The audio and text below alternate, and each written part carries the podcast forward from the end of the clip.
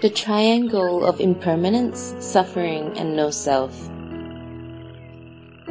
The three characteristics of existence, or what we commonly called impermanence, suffering, and no self, is actually a concise explanation of the fact that all things are affected by three things.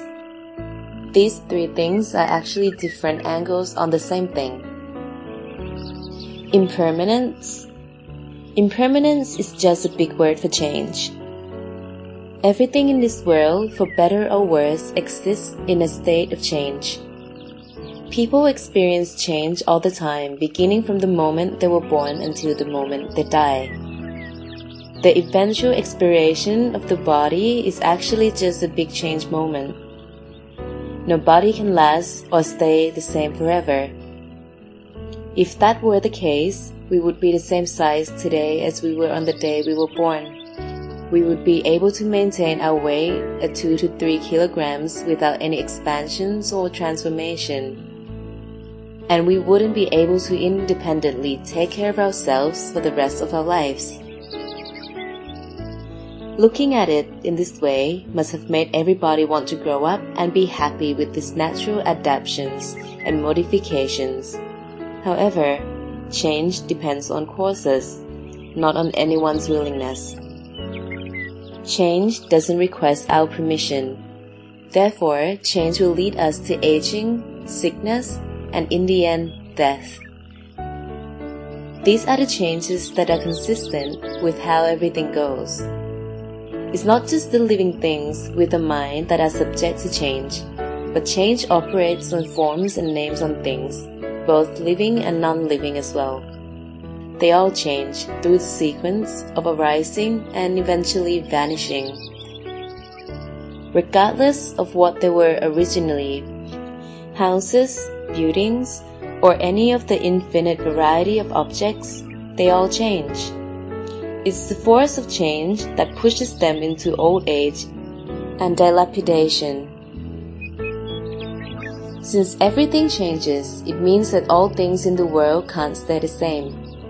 This is where we meet suffering, because suffering must arise in any world of continuous change. Aging is inevitable. All of us start to age from the first day that we were born. No one has been able to stop aging, despite the fact that nowadays there are lots and lots of anti-aging products and technologies popping up all over the world. At best, these things can only slow aging down since the massive force of change doesn't allow anything to remain the same. For instance, look at a house.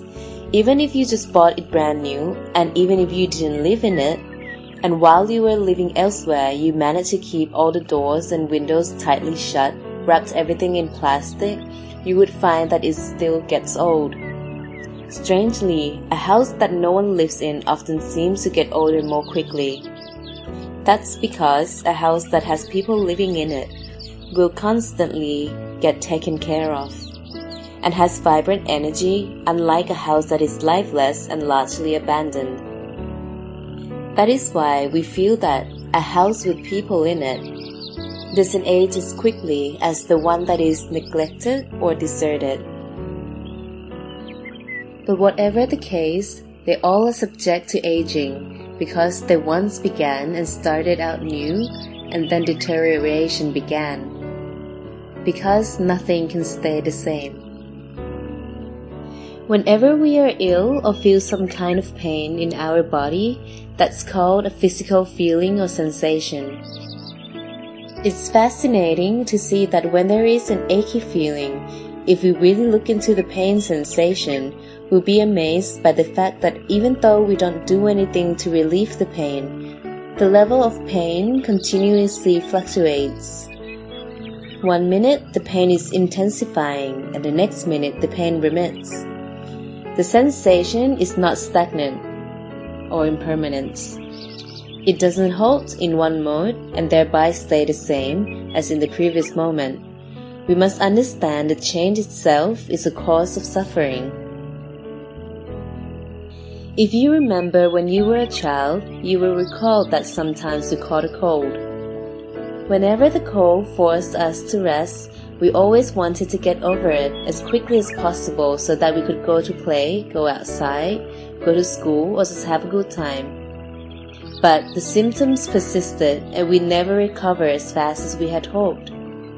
Whether it got better or worse wholly depended on the physical conditions influencing the body. Recovery time has nothing to do with hope.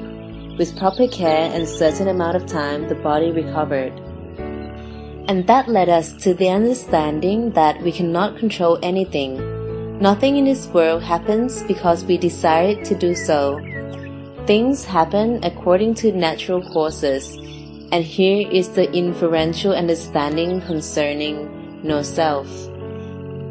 There is no self that runs a show.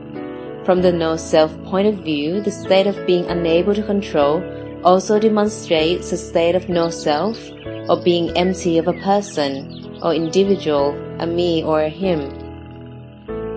Why is that?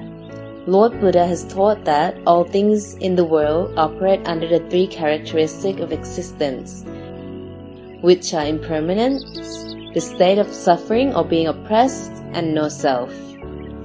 This means that anything, any conditions that arise in the world are all subject to incessant change.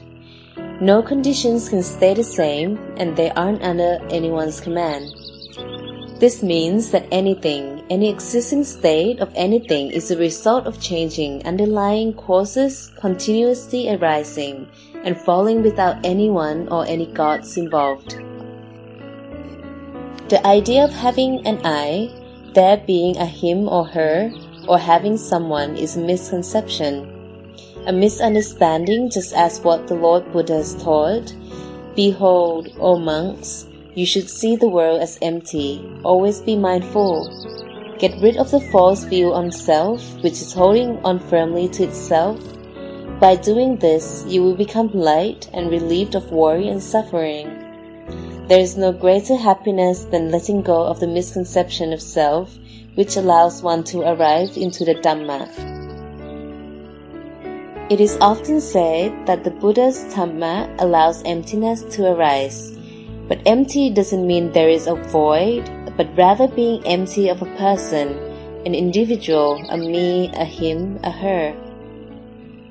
Whoever is misled and tries to own something that is empty of substance, that person will surely suffer until his or her spiritual eyes are opened, and that so-called person finally see things as they really are.